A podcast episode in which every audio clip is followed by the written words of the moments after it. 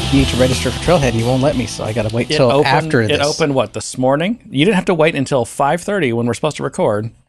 I've been on the phone all day. Well, I'm sorry. you can register tonight. It's not You're not going anywhere. sorry. It's You're not. not gonna- It's not going to sell out tonight. Sorry. Plus, the like I said, the only thing I would worry about would be hotel rooms, and I don't think it's a problem because Trailhead DX is not big enough. Plus, I booked a room, and you're I got double double beds so that uh, you can we can share a room. Why the double? I thought we'd spoon. I make that joke every time, know, don't it's I? like you do. Yeah. Like, you- you- It's getting it's one of your dad jokes. It is one of my dad jokes. So anyway, yeah, we're so, well for for those. I guess we should say for those of you who want to go to Trailhead DX, the registration did open today. What is today? Tu- Wednesday, the sixth. And um, When is it? It's in September, right? yeah, how much was it? It was well. Of course, you you get to go for free because I, I don't know. Depends. Depends. The code might might be done. No, it's not. D- MVPs get to go to all this crap for free. I on the They have limited I on hand, paid availability out on of my codes. out of my pocket seven hundred dollars. Sure, my wife will be happy about that. Um, to go to this thing, so I hope it's really good. And I'm of course going to pay. You know what is it, three hundred bucks a night for a hotel room? So I'll be there. F- it's four nights. I'm well. well, we, I'm we flying can- in the night before, and there's two nights. it's like it's maybe it's three nights in a hotel, so that's what six hundred bucks. Yeah, it's um, stuff's expensive. Yeah. Anyway, I'm registered. You have a plane ticket yet? No. No, probably. I don't know. I want to talk to. I want to strategize on when I'm flying out. Yeah. Some people are flying out the the day that Trailhead DX is over, and I was like, "Why would you do that? Because you're gonna have to miss it." And then they're like, "Yeah, I can just get a red eye late." And I was like, "Maybe I should do that too." Because then you have to stay in San Francisco a whole nother day, which Yeah. is desirable to not do. Yeah. If it was one of those towns where you where you'd want to spend an extra night, but it's not. Well, there's stuff to do in San Francisco. I mean, I trust me, I could. In fact, I think I'm just going to go ahead and keep that because I did book the hotel for the last night also of Trailhead DX, whatever night that is. What is it? Wednesday and Thursday, or Tuesday and Wednesday? Maybe I don't know. Anyway, so I can stay that night if I want to. I might just do that because there's always. I probably will actually. Although, yeah, I don't know. There's always at least there's certainly like a beer stuff I can go do. There's always Yeah. Like I want to make sure I get to go to Cellarmaker and some of these other. There's so much changing in the beer world these days. That's something I can do, and I love food, so there's always good food stuff Yeah. going on. So I mean, I can entertain myself. I'll have to. I'll I'll definitely register, but I'll have to work out my schedule. I'm I'm uh Well, let's let's uh, down, yeah. so. so are you interested in sharing a room? Does that help, or not? Because I, don't know. You probably have some fancy job now that pays for all this stuff, right? no. No. Do you get to take the time off? What's the story with that? I don't know. I might I don't do, even know if I could take the I might off. do PTO. I don't know. We'll see. Do you have a um, what's it called? You know, a, a conference slash professional development um, budget where you can take you know money and time to. I have no idea. No, you don't know. I'll have to ask. I, I I'm don't- just assuming. I don't know. I I just here's my problem with it is when when the few times that I've gone where the company has paid for it, I feel like I'm way off on the mic. Hold on. Yeah, you are a little bit. Um, I always feel like obligated to do as much as I can and to be as professional as I can and everything. Whereas I really kind of enjoy it when I'm just kind of going on my own time and being independent because then I I don't feel as stressed. I don't. I feel like it's for me and not for everyone else. And I don't feel like I have to come back and do some presentation on everything I saw and did. It's just, you know, Uh, yeah, you don't have to justify, it, right? right? Yeah. Yeah, yeah. So I don't know. I might just leave it completely off the books and just make it a my thing. I don't know. I just feel better that way. I guess. Yeah, I don't know. I would, I would see what's available, and I would not feel bad about it. I mean, it's not like people. That, I mean, you you work hard enough. That's not you shouldn't feel you shouldn't feel bad for, It doesn't always feel that way. and it benefits the. I mean, it benefits employers for, for, for. I mean, for them to develop their. I mean, companies spend tons of money on on development, hum, um, you know, organizational development, human resource development. Yeah. So this, I mean, the fact that you're willing to go do this is is I don't know. It seems like a good thing, and employers would want to support that. I mean, at least eh, woke employers, John. No, I, I know they have a lot of programs like that. I just I just wonder what the strings are attached to it. You know, when they're paying, I'm technically representing them, and you know, Mm, No, no, not necessarily. Yeah. Uh, Just because they're just because they're they're reimbursing your costs doesn't mean you're representing them. Right? I mean, I'm not saying you want to go and like jump around on stage naked while you're employed by a company, but I'm I'm just saying like it's not like you're there representing them. You're just you're there for yourself, and no, nobody wants that, Jeremy. No, they don't. Nobody Trust me. wants that. Um, Anyway, yeah, so I'm registered, and I just need to figure out when I need to fly and all that business. But looking forward to it. This is the this is like my main thing of the year now. I'm even. I think I'm gonna. can I was gonna go to something next month in San Diego, which I'd love to go to San Diego, but because I'm taking a week for DX and probably gonna have to go to Dreamforce, I I'm like I'm not taking off basically three weeks a year for conferences. So and Yeah. plus there's other conferences that I'm probably gonna want to go to that are outside of the Salesforce space. So I don't know. It's uh, it's tough. Yeah, this year's going to be tough conference wise. I'm hoping next year will be a little bit better. I think TDX will probably be the only one I go to if I do go. Um, I would love to go to Texas Dreaming, but I'm not sure if I'm going to make that one. Really? Yeah, Wow, that surprises me. I'm just my schedule's crazy. Yeah. Until I can get a long term heavy project where I can at least manage my schedule. Right now, I'm I'm hot swapping on ten different projects. Uh, I'm exaggerating, but I feel like I'm hot swapping on ten different projects, which means I have ten different status meetings and ten different things that are due. And because they're they're not planned, Yeah. for me to be on it. I'm just helping. Yep. It means I have basically zero budget and I have to be as efficient as I can and get it done as quick as I can with minimal requirements. So they need you to come in and do stuff, but they don't. they can't really pay you for it. There's not- not really budget for it. Right. Yeah.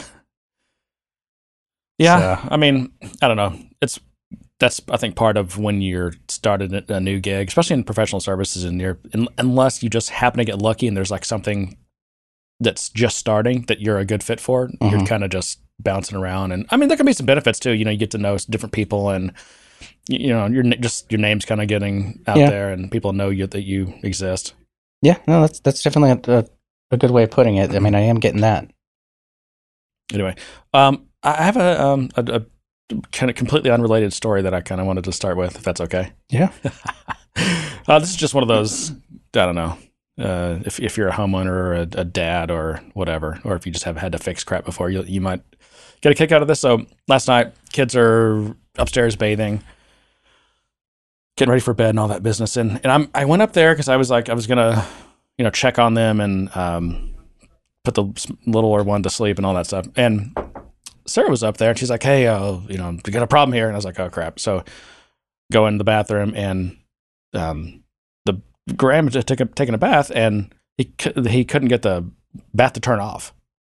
Oh, And it's one of those. It's just one one knob. one knob Yeah. that controls. You know, you like you turn on a little bit, it's cold. Turn on more, it's hot.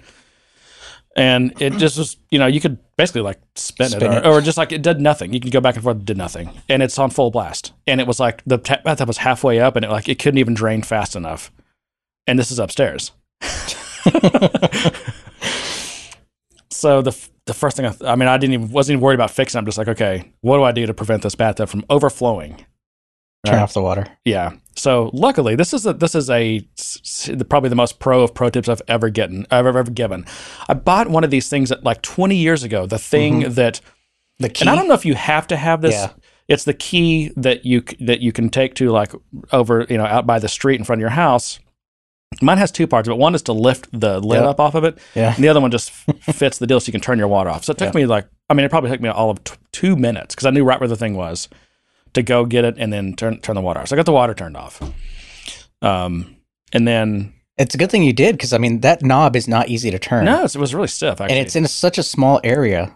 It, It is. It's like you can't get certain pliers in there or Nope. anything. You kind of just Nope. need this, and even getting the the hatch off without that little other part, that Yep. little key, I guess. Yeah. And this one didn't have a. I think in my previous house, we, you have to stick the key down in there, and then you have to turn because there's actually a lever mechanism you engage that that oh you know turn that moves this thing out of the way so you can actually get it off. This one didn't have that. You just Yeah, mine stuck it there and pulled up. But yeah. Um, so, but anyway, so I go back up to the to the bathroom and I'm looking at this thing like, what the hell is this? And we've already before. So this is one of these things. Th- those types of valves that have just the single spinny deal Mhm. there, there's a cartridge in there. Like, It's Mhm. called a cartridge. Yeah. And I don't know why. Some people say it because it has to do with the fact that we have relatively hard water, but they go they go bad sometimes, even though it has a lifetime warranty. And this is the, the second or third time that one's gone bad, but it's never gone bad in a way that it was like it was on and it it went bad while it was on. it's always gone bad when it's off. Or like the last time it went bad, you could turn the water on and it would cold would come on, but you would never get hot. Hmm. And uh, anyway, and I've always called the plumber because he'll come out and fix it and like 150 bucks or something, you know, every plumber can fix it. But it was at night and I'm like, oh crap. And I haven't taken a shower. We can't brush our teeth. We have no, we're not, you're not gonna have any water until sundown tomorrow. So I just, I went to Home Depot and I bought the cartridge that seemed like the right one by the brand, and also bought a puller because getting that cartridge out is almost impossible if you don't have a puller. But anyway, long story short, or long story long, sorry. I got that thing pulled out and then got everything in a new one. You got had to, had to lube it up. It comes with lube. it's convenient. lube it up. Actually, you have to be careful. Some of them say do not use the lube. on It came with the valve, Okay. or with the cartridge. So Yeah. I don't know. I lubed it up. you give me lube, I'm gonna I'm gonna lube it up. so got it in there, and um, it actually the one of the toughest things was was just like getting the like the the actual handle thing back on in a way that because you I didn't realize this, but you can configure it so that you, Yeah. you can't turn it too far to the hot direction. Like you can figure how how far you want it to turn. So. And then turn the water back on, and stuff didn't blow up, and no water shot out. So I guess I, I guess we're good. Were you able? So you able to turn it on? Save the night, John. I saved the day. Did you did you turn on the shower again, or you just Yeah. you're just happy that it just No, you were able no, to I went the water tested. Yeah, I went test. on? Yeah, tested it, and Okay. a lot of lot of testing, on, off, cold, hot, all that business. Yeah. Well, yeah. Those Yeah. are the type of things you learn to And fix on your at- own. Yeah. You know, I got to Home Depot at eight thirty last night. Like you know, third, I think they close at nine, so I barely got in nine. there. Yeah. And and here's what's the most amazing part: it took one trip to Home Depot. Wow. I know. Have you ever successfully done a home project without No. having to go Home Depot multiple times? yeah. No, there's there's an Ace Hardware halfway to there, and so sometimes I'll try to stop there, but they don't always have what I need, and I end up having to do two or three trips. It sucks. Yeah. Hmm. No. I, I think every dad knows the pain of having to go to Home Depot like at least Oh three three or four times. At least I have that one by us. Is, it is at least it's really close. Yeah. I mean, I could I live, basically drive out of my neighborhood and you're at Home Depot. At least it's Home Depot though. The other night I had to go to Walmart at night. Hey, at least they're open 24 hours. Y- y- yeah, it was it was pretty scary. Yeah. Yeah. During the day, Walmart's fine. It's just at night, like the weirdest people Do show they? up in there. Yeah, I guess I try to avoid Like it. Like they they seem like they're on something, or they seem like they're about to be on something, or they seem like they're coming off of something, and the parking lot just all reeks. Yeah, yeah. It's just skunky Yeah. all through the parking lot. There's like two cop cars on each doorway, and I'm just like, It's like ugh. someone having sex under the tree and like some needles and and then just forget trying to get moved because people when they walk in the parking lot at Walmart at night own the whole road. Did you know that? yeah, Oh, yeah, they, sure. they they span across, hold hand to hand. Oh, don't go to Costco. They own at the whole time thing. Of the day, at any time of the day, especially in Frisco, Texas. Don't go to Costco. Jeez, I just I, I'm I'm considerate. I try to be I- I considerate and aware of my surroundings in parking lots, but some people, they just no no people you know there's first of all not all cultures are as considered as ours. I can say that, and then also. Um, not not all parents nowadays teach their kids the, the way they used to. I think that's the big thing. I think it's a parent problem. These were adults, man. My mom would have. I mean, my mom taught me that kind of stuff. She would have kicked my butt if I was like being inconsiderate or rude or in someone's way. I mean, she would always. She's always like dragging me. She'd jerk my arm like, "Get away!" You know, like. Do we need to get you a couch so we can work through these issues? I guess. No, there's, there's not enough time in the in my lifetime. Trust me. Yeah. Um, so, how do you like this uh, beer? What do you think of it? Did it did it surprise? Because I didn't tell you what it was. Did it surprise you though? It did surprise me. Yeah, that was that was a shocker. We'll call that one a shocker. This is the first sour that I've ever made. the taste does not match the smell. Like the smell is is odd, but the taste is good. It's it's a good sour. It's just the the aroma is I can't place it. So it's supposed to be. I, that's like I, sp- I seemed like I talked about this last week, but it's supposed to be a Berliner Weisse. I think I did tell. I say I was gonna. I said I made that. Mm-hmm. Yeah, it did a kettle sour. I would say it's traditional, except that I don't think they're traditionally kettle sour. They're just they kind of soured. uh, They didn't intend to the sour. They're just kind of the part of the process, and it kind of just happened. Yeah. Um, after or uh, and during fermentation, probably after actually primary fermentation. But these nowadays, I mean, you kettle sour them, so you, you kind of intentionally sour them, and then and then you um, do the normal fermentation process. But it's kind of like a no boil. I really didn't boil this, Hmm. So that's why I think on the, I don't know if you get this on the finish. It's real grainy. Why does yours seem darker than mine, or is it just your cup? I think it's the cup, and I have more in it or something. Yeah. Um, but the finish is real kind of almost. uh, Um, I don't want to say raw grain because it's it's all malted grain, but um, Mhm. it's real fresh grain and kind of bread or whatever. But then you know, when you first take a sip, it's it's like that lemon. You know, you get that fresh lemon. It's, at least I do. I don't know about you, like the sourness. It's like fresh Yeah. lemon almost. But I think Yeah. it's it's only four percent, which is that's the traditional part. It's actually a hair under four percent. I think they're normally like three and a half to four percent, like traditionally. I mean, nowadays you'll see like five and six percent. Even like um, Union Bear here has a Imperial Gose, which there's no such thing. Mhm. Well, that's a Gose also. It's a slightly different style, but um, yeah, this is you know I try to keep it traditional ABV wise, and I mean this is going to be I think one of my summer go to recipes. John, can you imagine just like out on the out the pool. Oh, Just- you could slam these. It's Yeah. only four percent, so you know, stay stay hydrated. It reminds me of sneaking my father's beer, the Tecate with lime and salt on the rim. You did all that. You went to the trouble. You stole a beer, and then from your dad when you were a kid, and went to the trouble of like doing the, the lime and the salt and all that. Yeah, that's the way he did it, and I wanted to. I, I wanted mean, I can remember stealing a beer, like it was a Coors Light can, but I just immediately went to my room and drank it in the most unceremonious way possible.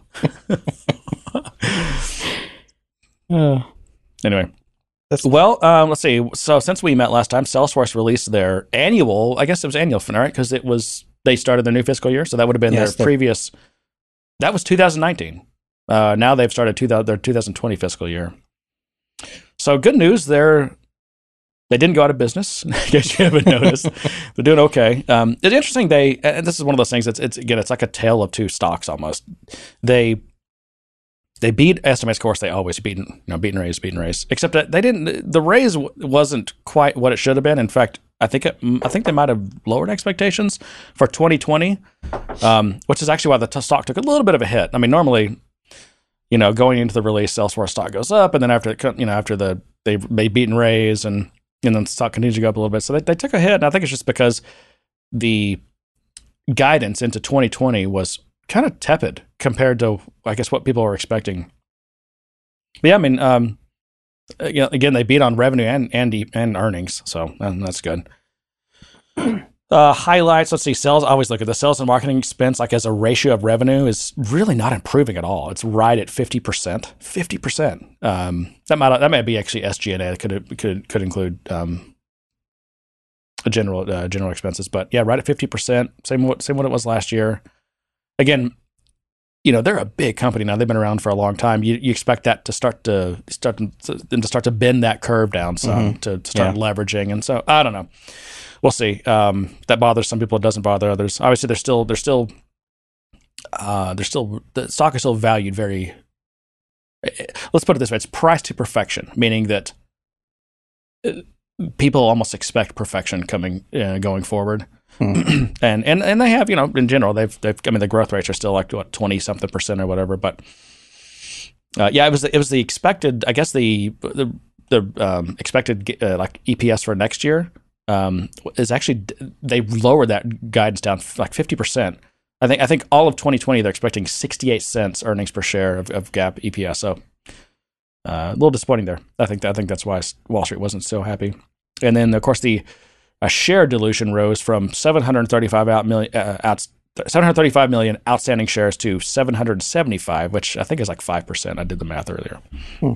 Not as bad. They've been up yeah, seven or eight percent on that before, but they're still still raising a lot of cash. Like I, I didn't do the math, but I mean, there's been times before when like majority of their cat of their operating cash flow actually came from generating generating stock. Um, anyway, uh, and the other the other uh, fun part about this is looking Sorry. at how much these clouds grew, the different clouds. Now I'm disappointed because they started they haven't they still haven't broken out any new clouds. I mean, I feel like they've done all I- this I- clouds, you know, I cloud even know creation. what, what cl- which ones are clouds anymore. I mean, there's there's so many clouds, but they only report on really three because platform is the catch-all that includes a bunch of other what Salesforce in all their marketing and sales and everything, and all the people talk about as various clouds. That all just gets lumped under like platform and other. Mhm.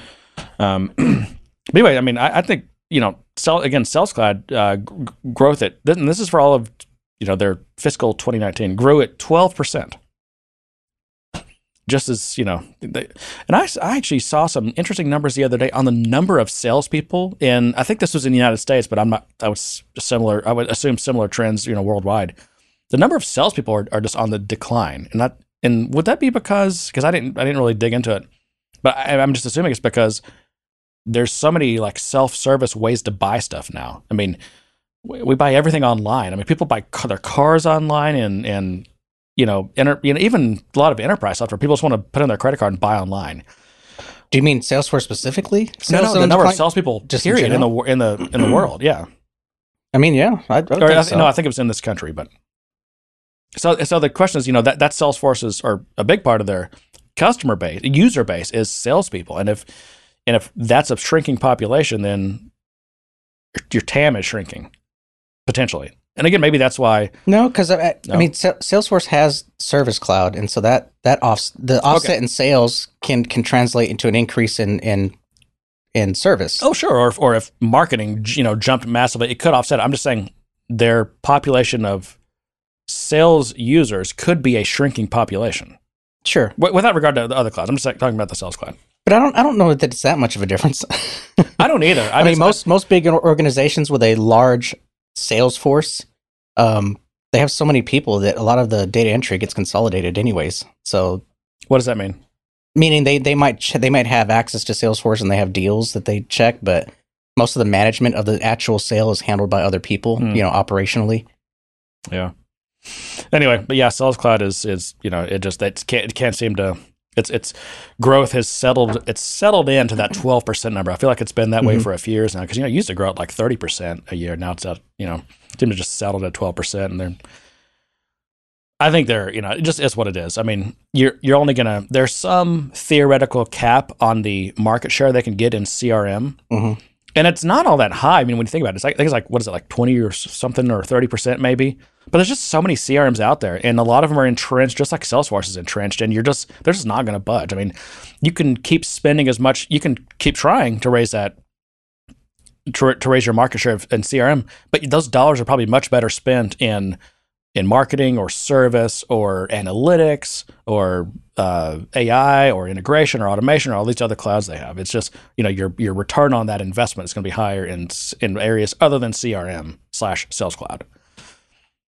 I think that's why they're just like, okay, we're fine with that. You know, we're growing in other areas, and also their verticals, right? I mean, I think that's why they you know they started the big push on verticals a few years ago because they knew they're going to have to keep, you know, if they, unless unless they want to, unless they are okay with the the the sales or, uh, the the the revenue starting to taper off and really focus on profit margin unless they're okay with that they, they knew they were going to have to go out and find other sources of income Right. which is again acquisitions um that, that's probably one of the big ones but also vertical yeah, acquisitions got to be one of the bigger ones but verticals you know getting into verticals Or just continued investment into the current platform.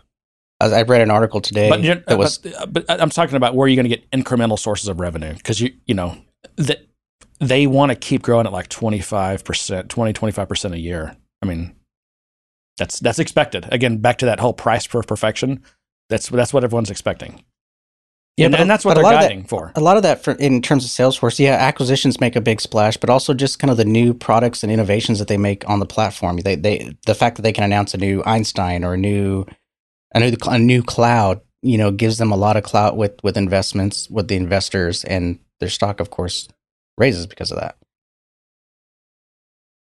Okay, Words are hard. I know. I'm just like, okay, sure. The reason I'm saying that is because I did read this article. So apparently, Dave Moellenhoff, who's one of the co-founders, is back at Salesforce. Apparently, Dave Moellenhoff. Yeah. Okay, and and his role is really loosely defined. It's really vague. Um, apparently, he's there to kind of look at what where they were 20 years ago and where they're at today, and he's apparently working on some new secret project.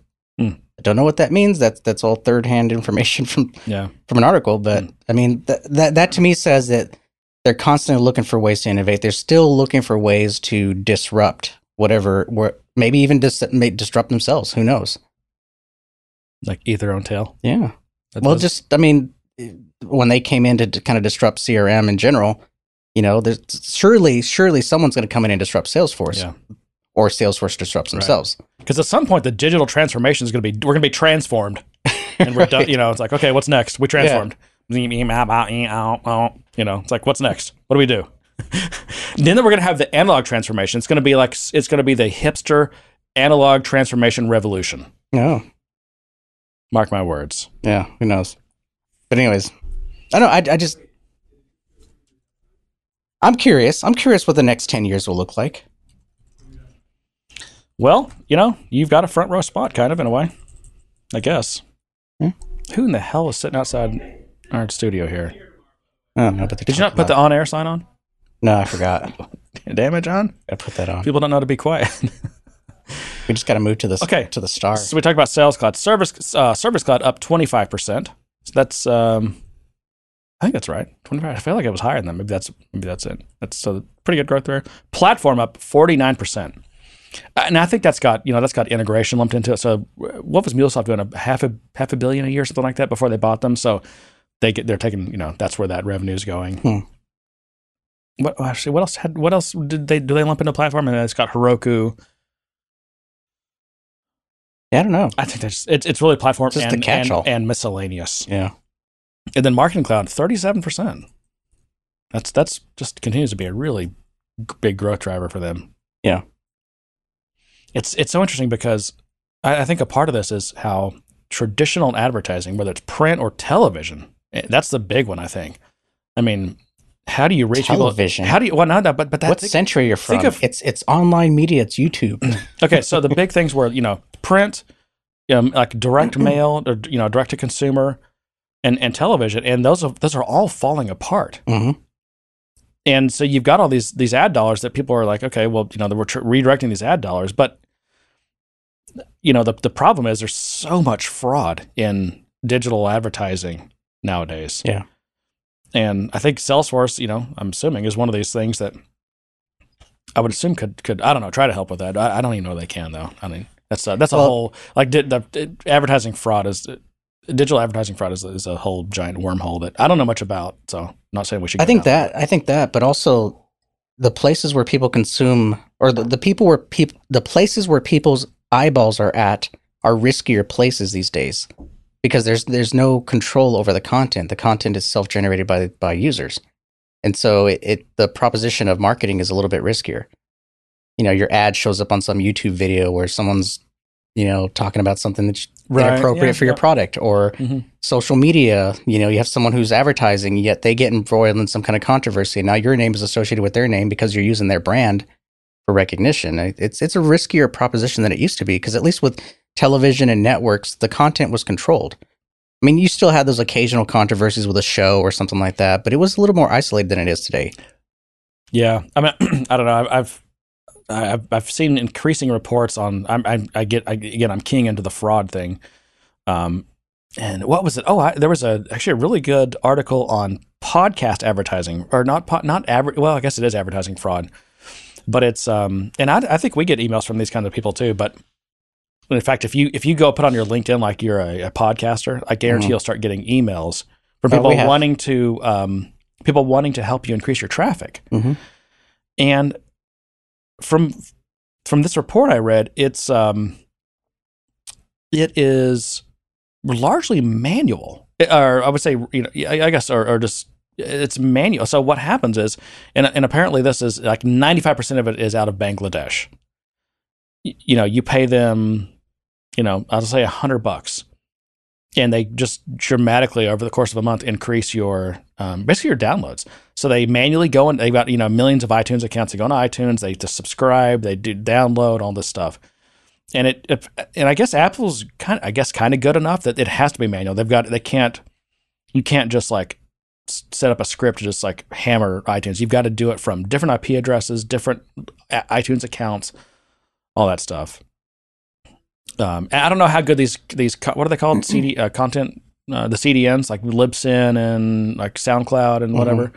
I don't know how good they are. the- delivery networks. Yeah, is that what it is? Yeah. Um, yeah, I don't know how good they are at detecting fraud and dealing with it and everything. But um, but no, you can. I mean, it's just a, it's a huge thing. And then and then it, and that's just that's just podcasting fraud. I think that's pretty big too. I mean, there's people that have been caught doing it, and it's I don't know. Apparently, it's just becoming a bigger and bigger problem. I think the the industry is trying to set down standards on on how they report on numbers, and we're seeing some of those changes. But it's I think it's still very much self regulated. So there's no official, you know, government standard or some kind of standard Right. that holds people accountable to it, other than self regulation. Which that's a lot of just trust. I mean, I, yeah, you know, we never gotten into the ad thing, but I've I've I've talked to other people who say that they um, you know, they um. When, when they're talking to advertisers, which they do all the, you know, like you're spending a lot of your time talking to advertisers, that they just tell the advertisers what what their download numbers are, and then you ask for reports. that seems odd. I know they're just like okay, you know, all right. So you know, because you know, if you're paying, you know, by the um, like a CPM type of thing, like uh, you know, you're, paying I don't know, well, I don't even know what the numbers are, thirty bucks per million uh, per thousand downloads, something like that, or whatever. Um, it's like oh, okay, you've got you know, twenty five thousand downloads. Okay, so you know, um, we'll run this ad. We'll we'll do a deal with you for maybe three months or six months. we'll run this many ads, and uh, we'll you know you let us know what the C if the CPM changes, but we'll assume it's this, and you know invoices, and you know you're good to go. So I don't know, and then we can just say we have ten percent of five million, right? Yeah, I believe so. Yeah, yeah. Surely we've got ten percent of the developers out there, right? Yeah. That listen. I, mean, I think it seems seems like a safe assumption. Anyway, um, well, John, do you, I know that you said you uh, didn't have a lot to talk about today. Do you any anything? Uh, yeah, I mean, I did have a few things. They're just kind of anecdotal stuff, but I did want to ask your opinion on something. okay. Um, so uh, we've been, we've been. I'm going to try to keep this to me. Uh, I've been trying to think about a lot about how to how best to use repositories. Um, in my company, we're also What trying. What kind of repository are you talking about? Document repository? Yeah, I know, I know. Okay. code repository. So so a, a Git or something. Um, for code, and I think there's like my dad trying to talk about this. I know. I think I think because I, I'm I'm I'm going through the motions of trying to think through the best way to do this from a to offer input into initiative to try to drive using a repository across everyone. So everyone would be committing their code to a to a to a GitHub account or something. We'd all have our, you know, repositories within that account and we'd all have access to all that code. It solves for a couple of things. One, we want to get stuff versioned and tracked so that we have the code.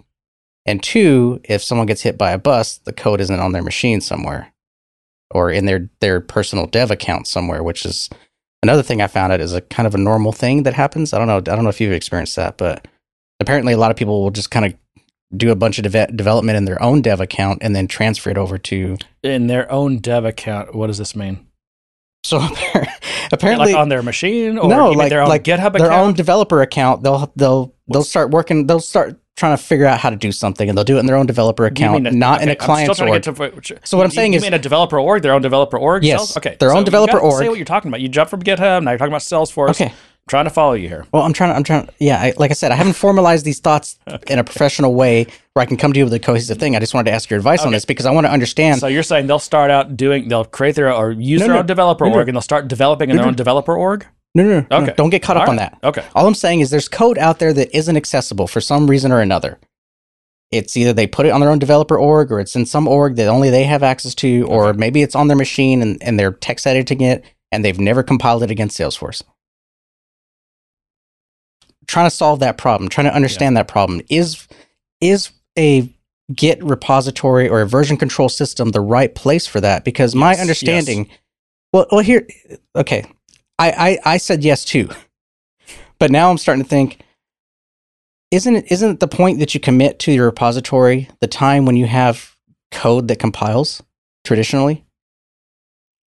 It depends on your branching strategy and a lot of things, but but yeah, you generally like for public branches, you don't want to you know what we used to call break the build. Right. And so that that's the part where I'm kind of hung up on because I mean, if I do have code that I'm just kind of prototyping out or just kind of work out, that means I still have a fair amount of code on my machine that isn't committed anywhere. It's still here and no one can access it. And so I'm kind of wondering is if I'm trying to solve that problem and make sure that code is accessible, you know, doesn't matter where it's at, is the repository it?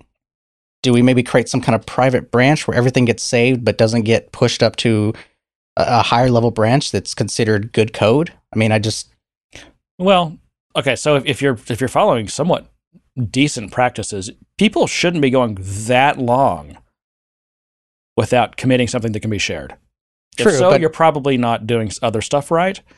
I mean, I like on projects that I work on. Like, let's, let's say I worked on um, a, a project for for a day. Mhm. Um, if I don't push up a commit at least once of what I've of a good amount of what I've done, then I probably am. I probably got too big of a, um, you know, didn't break up the story enough, or I'm something's something's going on, or or or our practices, you know, dictate that like you can't push anything up until you've completed some bigger thing or something. I don't know, but yeah, I mean, like, do you stub out some classes and commit, and then and then start no, filling them no, out, or no, no. you know, no, I wouldn't do that. But I would just break down the work into small enough chunks that I can that I can incrementally work on a you know on a feature or something. And you can also have like I mean, this is where that's why I said it. Part of it depends on your branching strategy. I mean, you can have feature branches. You know, just it totally depends on the project. I mean, of course, I'm a consultant, so this is it depends. It depends, right? Um, Yeah. But if for some reason you're working on something for like a week and it never leaves your computer, that that's a problem. Yeah. You know, how long do you want it to be? Like, I mean, I mean, maybe there's a rule of thumb, like, hey, you know, like you shouldn't go more than a day without your code getting backed up or pushed to pushed to Git or something. you know? Yeah. I think the other part of it is is it, if we do go this route where the repository is the the repository for all code, um, is trying to set up or encourage a habit without kind of overreaching and saying kind of almost like time entry, like you have to you have to enter this much time, this time of day, by end of the day, you know, this kind of thing. Those really kind of overbearing micromanagement strategies. I'm afraid of that coming down Get your timesheets in.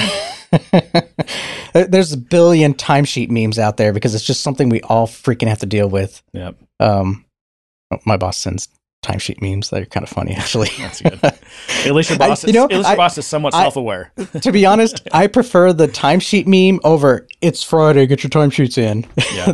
so I don't know. I, I like the memes, but you know, I'm I'm afraid of that type of kind of strategy of beating it down. Like you have to commit something once a day when you're writing code or something, just to kind of get in the way of the creative process of of writing code, the creative process of prototyping something out, knowing it's bad code, and just going down the the rabbit hole just to see what comes out, what you learn from that. You're kind of validating what you know is probably not going to work. I don't know if that makes sense. I did not follow that. So I I sometimes will allow myself to kind of go down a path that I know probably isn't the right path because I kind of learned something a little bit from it. Especially if, if It- yeah, I mean, do you need to do that? Like, is is it because you, um, for some reason, you need to you need to eliminate an option as an option? kind of Okay. like I need to fully That's- understand why I'm legitimate. why I'm eliminating that or why I, mean, think if- that's going to Is it legitimate, or are you just being a stubborn ass? And you're like, I pretty much know this isn't gonna work, but I'm gonna prove it doesn't work. I mean, that's probably not a good use of your employees' that, that's resources. subjective, isn't yeah, it? probably. but no, I mean, I, I, I, there, there are some ideas I have that go, I'm not sure that can work. But sometimes you can explore an option and find out either a it works because you have some preconceived um, assumption, or or maybe you've you've understood something at one point in time, but that has changed. You know, the platform constantly gets updated. You know, once upon a time, I used to worry about how many lines of code. Now I don't have to worry about how many lines of code. Those type of things where you might have missed an update and you didn't know that you can do something that you couldn't do before. So I do kind of allow myself to kind of explore some of the things or, or kind of go down this hole and see and kind of validate that, yeah, that's going to be an issue. Um, but it's more exploratory. It's more just a creative process. It's more of and a, how long you, would you spend? How much time would you spend doing this? not much. Okay. I don't, I don't get a lot of time to do that type of stuff and I don't get to do that very often. So we're not talking about. There's, there's no there's no great risk here that we're going to lose like you know ten thousand lines of code or something. No, no. What I'm saying is is that you know the kind of hand the the strictness of trying to create a habit for developers to say, "Hey, you have to commit, you have to commit, you have to commit on a daily basis." Versus, you know, maybe I took a day to kind of explore an option, or maybe I took, you know, a couple hours to explore an option. I, I don't, That's fine. I don't have like concrete examples. I feel like I'm straw manning this, but there are cases where I feel like But that's, budget that's, that's and time exception to the rule. I mean, and again, if you're kind of trying to do an experiment, it's not like you're producing a ton of useful code. It's probably throwaway code anyway. Yeah. You know, it's, it's it's called what do we call that? Um, like a spike. You're doing a Yeah, I'm, spike. I'm kind of as I'm talking it out, I'm kind of realizing that that it technically is throwaway code and, and also keep so. in mind, you know, and Git Git Git really has no concept of a central repository. There are just there's repositories that are local, and then there are remotes, and you can buy you know you can have a remote that's called something other than Origin, believe it or not.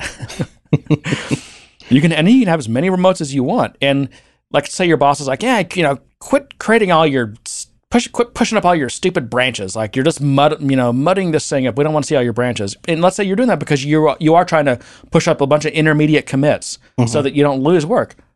Push them up to your own account. Just create a, sec, a, a separate a separate uh, remote called you know my code. Ooh, so I can have my So code Git or uh, git push my code master or dev or whatever. You know, it's like you can push it to other places that are just temporary holding places if you need something just to like, uh, you know, if you're like, okay, I just want to make sure I'm getting a backup here or whatever. You can push it other places. You don't That's have not to a bad to your- idea. yeah. So so every developer would kind of have their my code space, their my code repository. this is this is awesome. I'm loving this. I like this idea. I'm going to have my code repository, and anytime I want to commit something to the to the official branch, I just I just merge it over, right? Yeah. I mean, uh, What was the command from one repository to another? It's not a merge. what are you what are you doing? If I have my own repository, Yeah. I want to move code to another repository. It's just a push. It's just a push. Yeah. Yeah. Okay. and it, again, it's you can push to whatever repository. I mean, one one remote repository is just as equal as another remote remote repository, is according to you know. Yeah. as far I, as I, Git goes. I don't know why I didn't even think of that. I mean, I, I was thinking local repository, but I was like, no, because that's still it's still on my and machine. there are so many. There, I mean, there are several good sec- that are good. I know you know Git repository hosting services out there that are they're free. I mean, even can't you even with GitHub now? Don't you get free private repositories? Yeah. I know with Bitbucket you do. Um, Mhm. I've always paid for GitHub, so I don't even. I'm not sure what's free and what's not. But um, yeah, I mean, you've got free private repositories. It's not going to cost you anything. I mean, um, yeah, So that that's one option. that's not a bad idea. And then also, I mean, in addition to that, I mean, don't people have backups or do they not? I mean, like I have um, what I use Crash Plan, and it just it's constantly backing things up.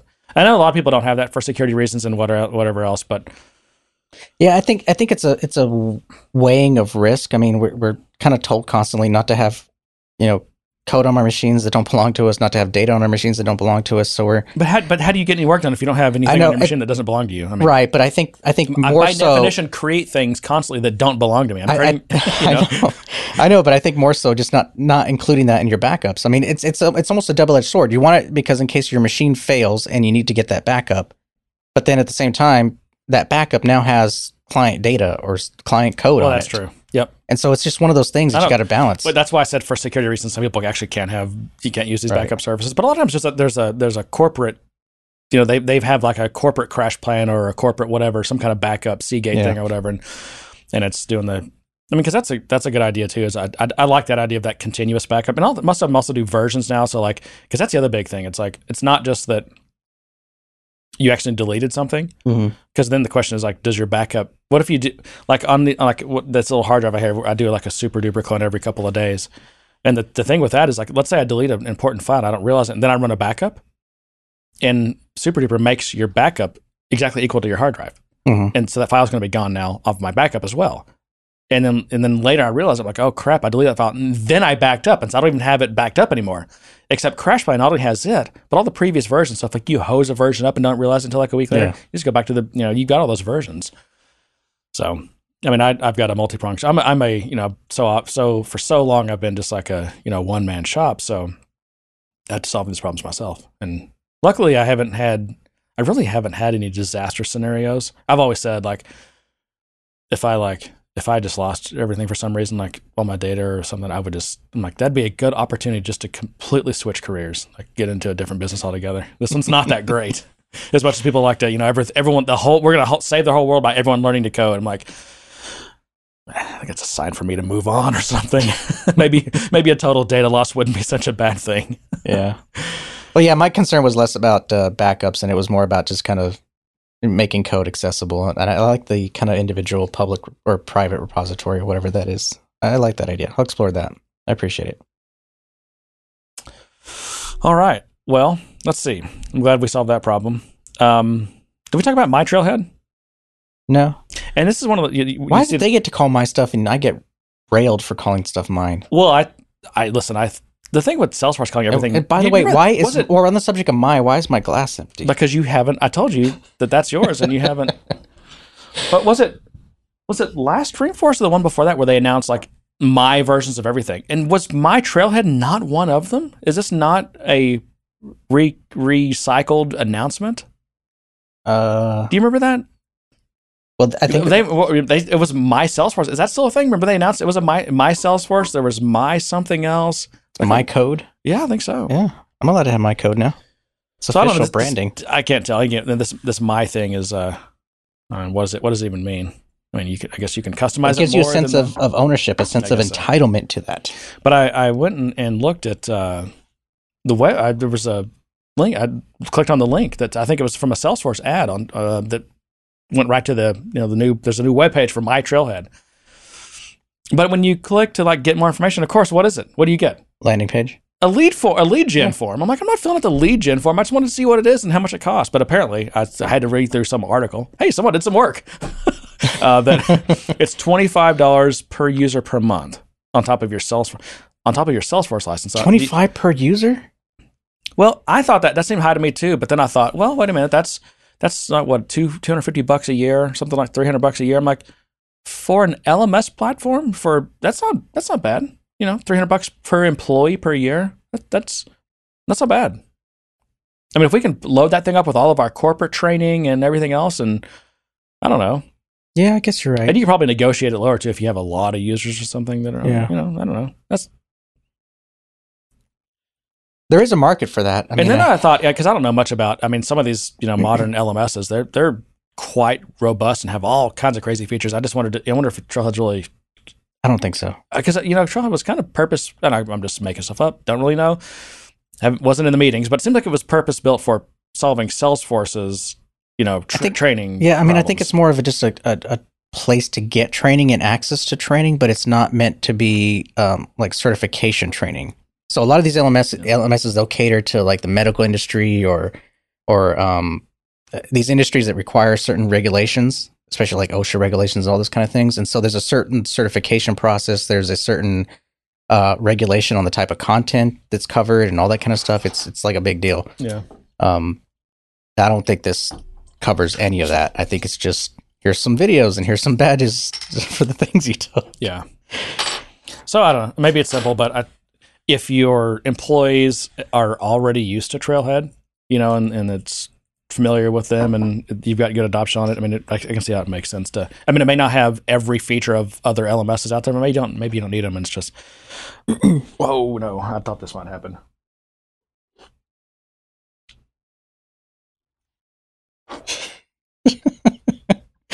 Suck on the bottle. Well, you know, before you got me back into programming, when I quit programming, I went to work for an LMS company, right? Yeah, no, I remember that. That's where I met my wife. That's true. Was at an LMS company. yeah. Yeah. I did a CBT. Uh, I did help and support for CBT training. You can honestly say that that learning management systems changed your life. it did. That gets you. It I, did. I think that earned you a Trailblazer jacket and and uh, in one of these little commercials they make, and maybe even on the login screen. What was, the, it? what was the LMS that they they did value add on top of L, an LMS? I think it was like Dos. Was it Docent? Was that it? Docent, Docent? I don't remember. That might I, that product might even not exist anymore. But yeah, So, um, yeah, we didn't say what just happened a minute ago, but I cracked this. I've had this for at least a year, probably a couple of years. A beer from Avery. It's their vanilla bean stout. It's a bomber. That's how you know it's old because no one puts things in bombers anymore. Ten point eight percent, bottled December two thousand fifteen. So long and time time flies.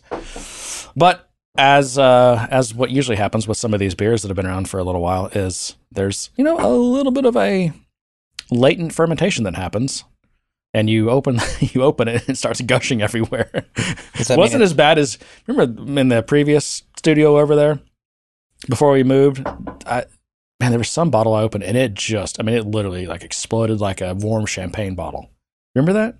I had to bring in the steam cleaner and everything. was I, I? I don't know if I was there for the explosion, but I was there for the aftermath. Uh, I maybe- think. Were you not there?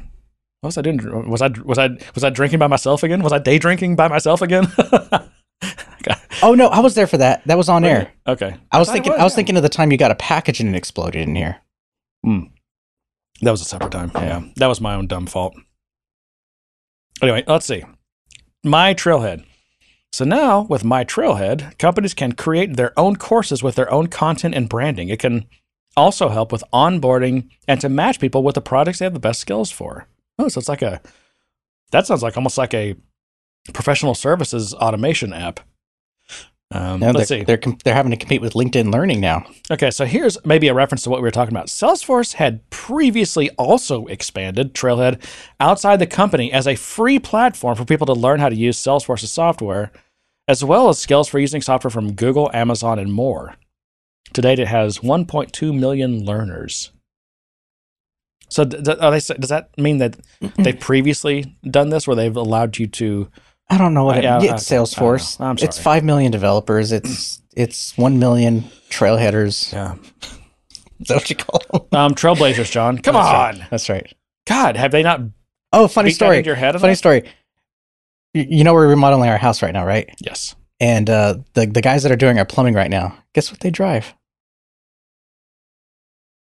Plumbers. Well, I've always said my plumber probably makes more money than I do. Oh no, these these, these are just the, the the contractor guys. Guess what they drive? yeah, they're driving their personal car to my house. So Um, Tesla. a Chevy Trailblazer. yeah. I'm surprised that's not the official car of, of Salesforce. I know, I know. They should do some joint marketing deal. Yeah, Uh, you kind of see it everywhere now, don't you? I do, I do. Um, well, the only other thing I had was this is just something that it's one of those things you're like, huh, am I reading this right? But Google announced this on their blog that they, they did a big, you know, they, of course, all these companies doing all these pay studies, hmm and they've discovered that they are underpaying men. I saw that. I didn't read it, but I saw the. yeah, and it, it was their 2018 study. I guess they just finished it. Um, you know, it t- flips the typical gender pay gap narrative on its head. Now, maybe I was thinking, well, maybe that's because. Now, follow me on this, John. Mhm. Google is probably way more heavily male dominated than like Salesforce is, because Google is way more engineering dominated than than Salesforce is. Right. So I'm guessing at Google you got like 70, 80 percent men. I thought they all had the same 70-30 split. No, It's just a difference so in follow me. volumes. Follow me. Okay. Google way male dominated. So when you do get females in, it's like, ah, how much you want? How much you? Please come work with us. You know, it's like it's a novelty. it's like, oh, you know, it, it's it's like um, it, it's the reason why when you go to bars, bars have uh, women's night. Yeah. and they get like free drinks or cheap drinks. Like the dudes are having to pay full price. You know, we should all pull a Tootsie, right? I mean, That's that's what it was. my- Tootsie was that. I don't know. So You don't remember Tootsie? The movie. I think it's a movie. Yeah. Yeah, it is. Anyway, but does that does my logic make sense? Do you think that's a possibility? Because they didn't really say why. Well, I don't think they did. I don't. know. They they did a blog post about it. They, but uh, you know, Salesforce when they did their gender gap, they realized they had to spend two million dollars. Three. three million. Sorry, Twice. Go- Google spent Twice at least that Google- we've, that's been published. Hey, well, we're not sure if they were when the second time if they were still referring to the first one or not. It wasn't. It wasn't. no, I think they clear. did it once and then they spent Yeah, another it three be. million. It's it, But no, Google did 10 million. But it was across 10,000 employees, or more than it was more than 10,000. I did the math. That was like $960 per employee per year. I'm like, yeah, okay, that wasn't that wasn't that bad. I mean, it was pretty. I mean, you're talking about people who make like 160 thousand dollars a year. You know, okay, oh, you're paying them, you're shorting them 900 bucks. Okay, you know, golf clap. Yeah, I don't know. I don't get. You know, again, I. Silicon Valley makes so much noise about this stuff, and it's just like, oh, okay, was you, you really didn't have a problem, or it was so small. It's like I'm not even sure that's within like statistical uh, confidence levels. I, I, think I, don't, I think that's Hmm. within the margin of error almost. I don't know. Don't get me wrong. Don't get me started on numbers. I don't know what I'm talking about. Let's see. What Google. Six Sigma black I belt here doesn't know about Nah, numbers. I'm just, I'm just. I don't have the numbers. Okay. I don't have any numbers. That's so if I did have the numbers, I, I still probably would be too lazy to actually analyze them. But theoretically, I could analyze them because I have a black belt. that's right. Uh, Google is facing a class action lawsuit filed by women who allege sys- uh, systemic underpayment. And it is the subject of an investigation by the Department of Labor. The government's getting involved in whether Google pays women less. Oh, so maybe this is just Google's way of saying, hey, screw you, government. We self analyze and we're paying men less. There you go. That take That'll show you, right? Yeah, Come messing with us. that works. That's Right. another, that's another angle I didn't think of. Uh, let's see. Here's their.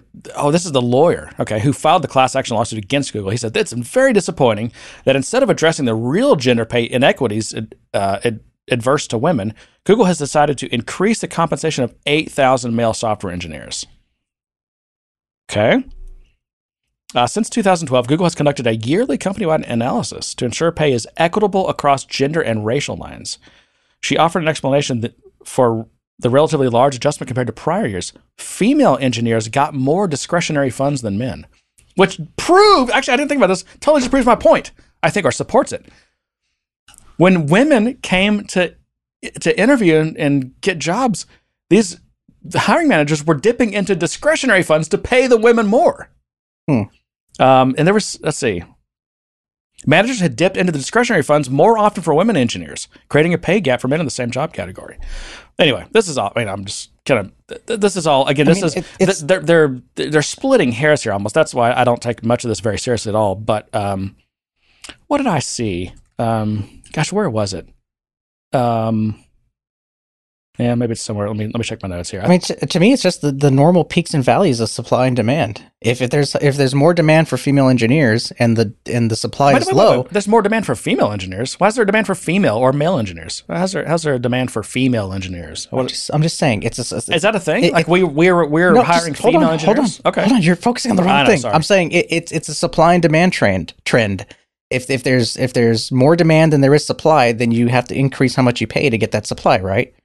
If if a company is aggressively trying to recruit female engineers, because and they're creating Sure, a high they're gonna have to demand for more, that, right, right. then they're gonna have to pay Sure. more to, to attract No, those. that's a good So. I'm just saying it's it's it's not nefarious. It's it's not like Now oh we're we're purposely doing this and we're purposely doing that. let's check in with the It's just to me, it's just supply and demand. I'll check in with Slack and see how, how many horrible things I've said that have that that's been me a horrible quiet. Person. They- pretty they just- okay, so I'm, I'm Yeah. too bad.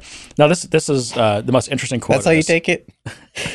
I take it as a left because of your. Could be. Here's the here's the interesting quote. Our pay equity analysis ensures that compensation is fair for employees in, in the same job at the same level, location, and here's the out performance. Mm. That's the weasel. That's the that's how they weasel out of this. That's that's how they get out. They can justify anything. Oh, we're paying that dude more uh, because uh, he's performing better. Well, how do you? What do you mean he's performing? Uh, I don't know. He got rated a, a seven, and the girl got rated a six, based on you know the annual. So that, they can justify anything with that. And I'm not saying they shouldn't because I think you people that are better. I mean, like like you and I could both be software engineer level four, right? But mm-hmm. like maybe you like you're just still like you get three times more stuff done. We're in, we're in the same role. We haven't- might have the same title, but you could be three times more productive than me, and people know it, and your employers know it, and they had to pay you more to get you on board than they did me because I'm not very good, and people don't just not going to pay me as much. Like, you, don't you have to look at performance? And that's what makes this so difficult. But isn't that the whole point of the levels? No, the levels are bullshit. Well, no, just move. Level four. Oh, you must be great then. No, of course not. That's ti- that's a title. Do, do titles make you? Do titles make the make the person? I, I don't know. This, this stuff is all very difficult, You're difficult. and I don't I don't think this is going to work out well for Google. You know, making this big announcement that they pay uh, men less. It doesn't fit the narrative. It, does- it's not part of the script. Yeah. Can I propose an idea? Yes. Uh, I saw this idea, and I don't know if it's a good idea or a bad idea. And so I thought you could tell me if it's a good idea or a bad idea. I don't know why I'm asking you to tell me. I thought we could discuss it. This is a two way thing, not not supposed not a one way thing. Uh, so there's an idea out there, uh, and it's titled "Ability to Turn Workflow Validation Rules Off When Running Tests." The reason I found this is because I came across a situation where I couldn't write traditional unit tests because I could not create an account in the system. Uh, like a and a, a, a zero zero one account. That's what you're talking about. Like a, Yes. an account account. Okay. because there's a process builder or process builder flow process whatever you call them the thing that results after you use Process Builder. yeah Okay. that works it works Okay. But it works because they hard coded a bunch of IDs, IDs to some products. So there's some automation set up that when the account gets created it, looks at a, it well there's a couple of things that happen but one of the last things that happens is it so it goes and grabs this product ID and pulls it in and does some stuff okay? It's all tax related. Well i can't create a test because that product id doesn't exist when i run my test. Now i could do run you know show all data whatever it's called when i run my test but i didn't want to do that It was a sorry, I got distracted slightly. You, it's a product record that that does. yeah yeah don't get don't get focused on that Okay. the, the, the point is that i couldn't because of this process builder because of this automation because of this workflow slash flow Mhm. the automation that happens because it has hard coded ids which is i'm starting Oh, to think is hard coded IDs. Yeah, it's it's it's a thing that's happening, and it's happening in more places than one. That I'm starting to think it's a normal thing that's happening. I don't know. Maybe maybe anyone out there who's experienced this can tell me if it's a normal thing or if it's an edge case. But I'm seeing a lot of hard coded IDs out there. Um, Well, you're going to see that stuff.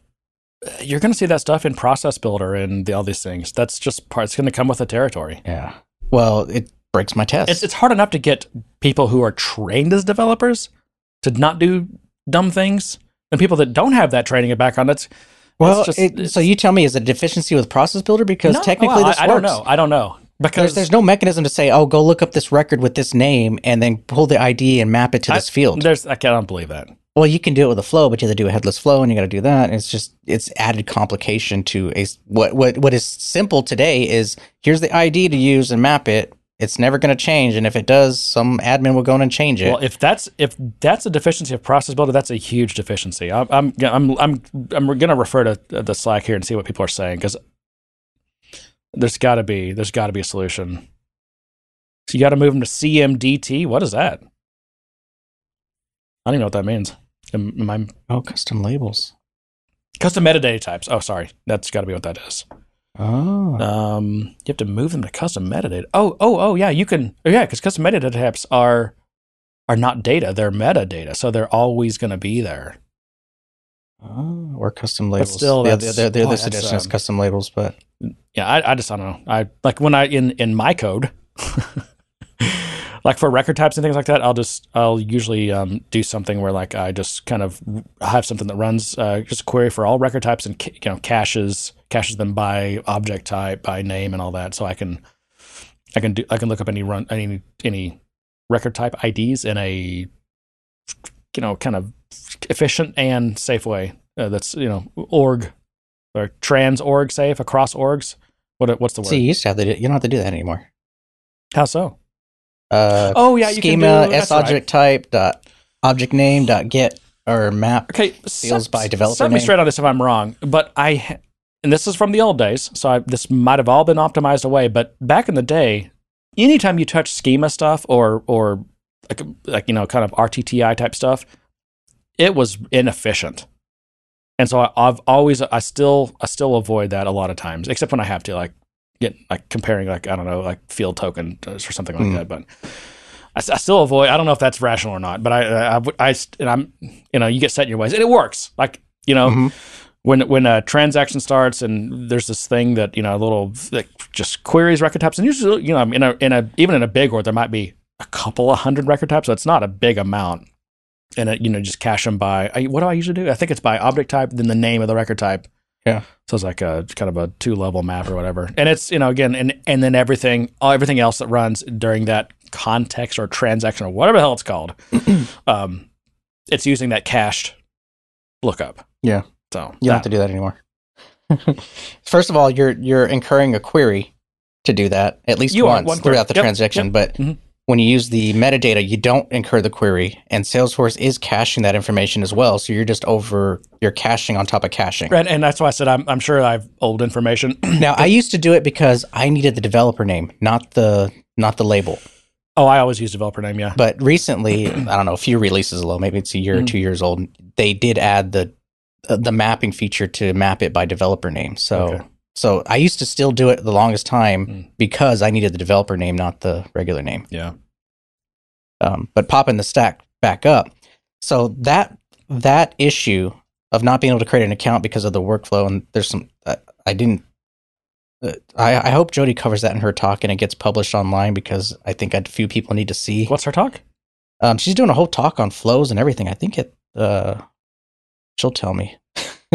We, we had a nice thread in the Slack about Yeah. um, that she's. I think she started. Is it London's calling that's happening right now, or No, it's something else. something else? Yeah, but I think she's giving a talk on flows and everything, and I hope she covers that topic because there's a lot of people I think could benefit from avoiding how to avoid using hard coded IDs in your flows. Okay. Maybe I should do a talk. Well, since we're talking about, I, well, anyways, I want to I want to be I want to digress. Um, and it was because of that that I came across this this idea of because I, I I thought, well, I wish there's a way for me to turn this off so I can run my test. But then, as some of the comments on this idea kind of say the same thing that that I also kind of said to myself in my own head, but well, that means I'm not testing the true functionality of the system. I'm bypassing functionality. yeah, you're you're you're not. T- it's not really an integration test anymore, which is pr- really kind of what you want. I mean, but at the same time, I don't really care about that automation. I just need an account to attach a bunch of other records to that I do care about so that I can do my actual testing. I can't do a full words, though. testing. Those are kind of famous last words. You really do in the Salesforce world. I mean, the most important thing is that end-to-end test that that that ties everything together. Because if if you don't have that, that's what Murphy's law. That's what's going I, to s- I still fail, don't have that. fail in production. In fact, it's worse because well, I'm not going to say it's worse, but what what I ended up doing is I ended up abstracting away all the DML, and so that I can test everything, all the oh, scenarios, but I can't test the DML operation part of it. So I can't really test if once I do figure out all the logic and, and I have all my data set up the way it needs to be, I have no way of of, eh, of saving it to see if it, it's saved correctly or if there's going to be an error when I try to save. I I'm just assuming it's going to work. Yeah. I mean, functional tel- functional testing. T- functional testing. Yeah. Walking in, going in and doing UI functional testing tells me that it's working. Manual but manual testing. manual Okay. testing tells me it's working, but Yeah. I don't feel good about that. Yeah, no, I don't either. I mean, but I don't know. Hey, engineering is all about compromises. You have, you know, and ma- making educated compromises. I had a related thing. I wasn't sure I was going to whether I was going to talk talk about it or not, but I guess I will because it's kind of related. Uh, and maybe this is something everyone already knows. I don't know. Um, but in the in the, do you know what? First of all, let me step up one notch. Do you know what HEDA is? Have you heard of HEDA? It's Sounds something familiar. that came out of Salesforce.org, which is, I guess, the foundation. But it's the and it's it's specifically in, in higher ed because it stands for the higher what it what's got to stand for higher education data architecture. Okay. So it's for like colleges, basically, essentially, is what it's for. So it's it's tracks you know students and people who apply and and the inter you know semesters and terms and courses and classes and enrollments and all that kind of fun stuff. Um, anyway, these this .org group is actually pretty interesting. I mean, there's I, I need to I need to actually like to meet some more people there. Um, we got a couple couple of uh, people in the in the community that that are involved in that, but I'd like to make more connections. So I, I would say if you work for .org, uh, reach out to me let me know, and and maybe we can meet at uh, DX or or uh, what's it called? Dreamforce is that the, the big one?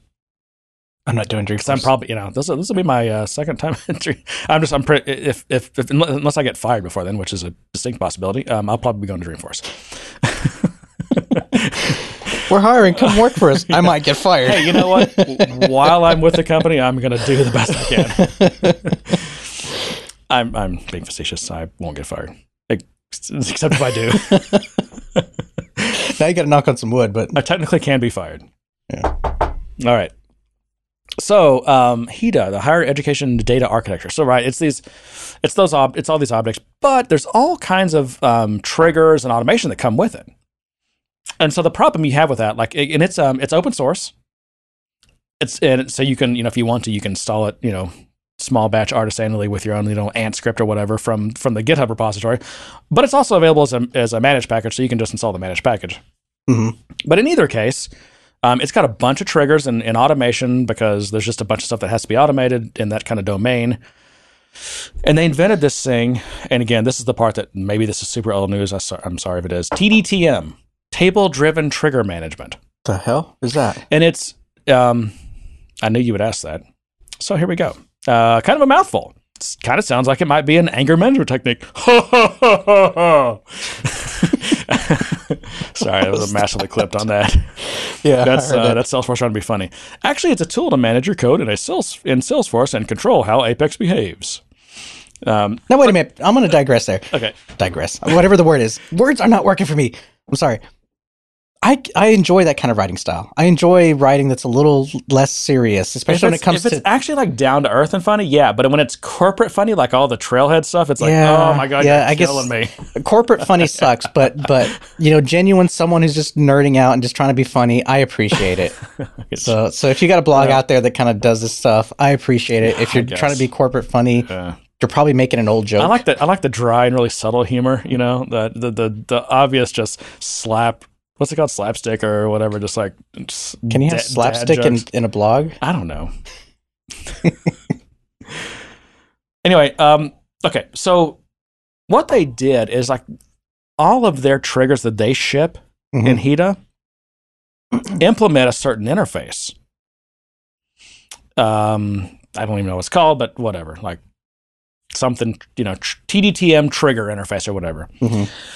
And oh, so they're really Apex, Apex classes, right? There's Okay. Apex classes. Anything that you want to run in a trigger, they, they run them as Apex classes. They implement a certain interface. And there's this custom object that holds all these triggers. Okay. And if you actually want your trigger, aka your Apex class that implements a certain interface, to run, you've got to create a record in this custom object, and you have to tell it like what object it, the trigger's on, what class it is, what method you want it to call, all that stuff. And end result is you can order, you can. So uh, let me back up. There is actually there are actually there's actually like a trigger as a part of TDTM that's like this massive dispatcher of triggers. And because of that, you can take this this table, give me back to table driven, which Mhm. you know it's a custom object with a record for every, you know, qu- what's a good word for this? Like a, you know, Event? uh, yeah, I mean, not event, but like every for, for every um quasi Task? quasi trigger. I don't I can't think of a better word that you want to run. There's a record in this, and so you can you can order them dynamically at runtime. You can change the order of them. You can inactivate certain ones. And although I do rail against this because you every time you change something in that table, you are in untested land now. You don't know if this is going to work, which is true. However, it's also been super beneficial, especially with something like HEDA, where I've had to go in because HEDA is fighting with, you know, the payment processing or the event package or whatever, all these, because all these other packages. And like, they can just like go around and around and just kill each other and, and bring an org down. Right. And if you don't have something like this, especially with a managed package, it, it's a black, the managed package is a black box. I mean, Yeah. if there's, if you don't have something like this, you're kind of screwed and dead in the water. I, I will say I do appreciate managed packages that that do have switches for their automation routines. Um, I've been working with Blackthorn recently, which is a payment processor that sits on top of Stripe. I think. sounds painful. So No, well, it, it is a little painful because you have this, you have the accounting seed data model and the Blackthorn data model and and all that kind of stuff. But but anyways, they do have uh, metadata config to, to disable all their triggers, and I've used it a to do some backfilling of migration of data and everything, but also just to kind of reshuffle Yeah. things before. And- right. So not a new concept, and there's a lot of these trigger frameworks do the same thing.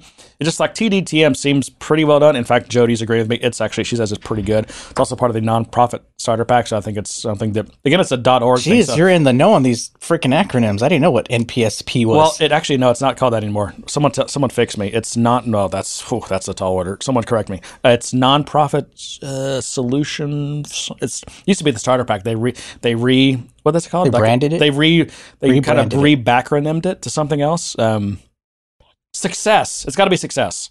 Nonprofit success package or something. Pro program. um, yeah. Yes. Um, but yeah, the, the, you know, .org they they just, it's a scrappy group. They they come up with interesting solutions to these problems. I mean, again, none of them are perfect, right? You can't can't you know. There's always things you got to work through, which is thank thank you because that's why I have a job. I'm I'm the you know I got to make all this I got to glue all this stuff together and, and have it work in some semblance of acceptability. Um, but yeah, uh, tr- I would say if if for no other reason just to see how something like this works, check out TDTM. It's pretty cool. I, th- I think the issue. I, I like the idea of it, but I think the issue is, and I, I come into this all the time. If I if I come into an org that's got something well established like that, I don't know if it's okay for me to inject my process into that process.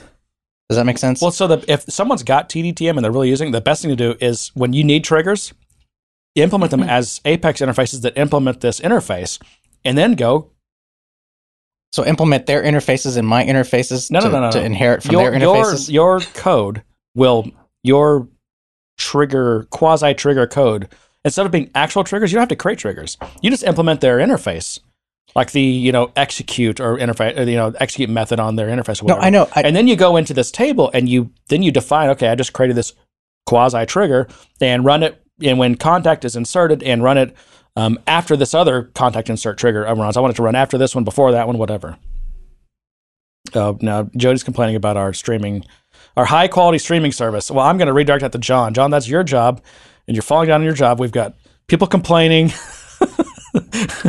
this is the first I'm hearing about the quality. So me too it could be our internet who knows i you know yeah, I, I, yeah. But she's saying just in general, Mixlr is not very good.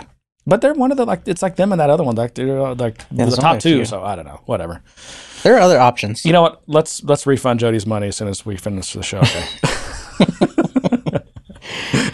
I'll I'll, uh, I'll research options. We'll see. We'll see if there's better options. It, it- again, it could be uh sometimes like global networks mm, routes go down and whatever. I don't know.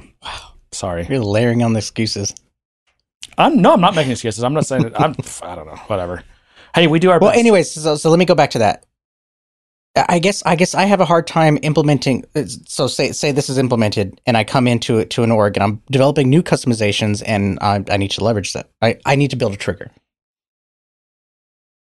How do I know that's going to exist always? You know, how do I know I'm not creating a dependency on something that could just go away? And so there's a there's a certain amount of risk in my head that goes, do I create a dependency on that? Good point. I mean, Or or Well, not? I mean, I'm so have- contracted for this one little Yeah. thing, this sliver of thing, Okay. and I might just So create you- a dependency that's going to cause you need heartache. to you need to do some analysis of how the org works, what's in the org, and talk to some people Mhm. there and say, "Hey, notice you've got this uh, TDM thing and you're or TDTM and you're using HEDA. Um, how's that HEDA thing working out? Are you are you just playing around with it, or like you really built on it?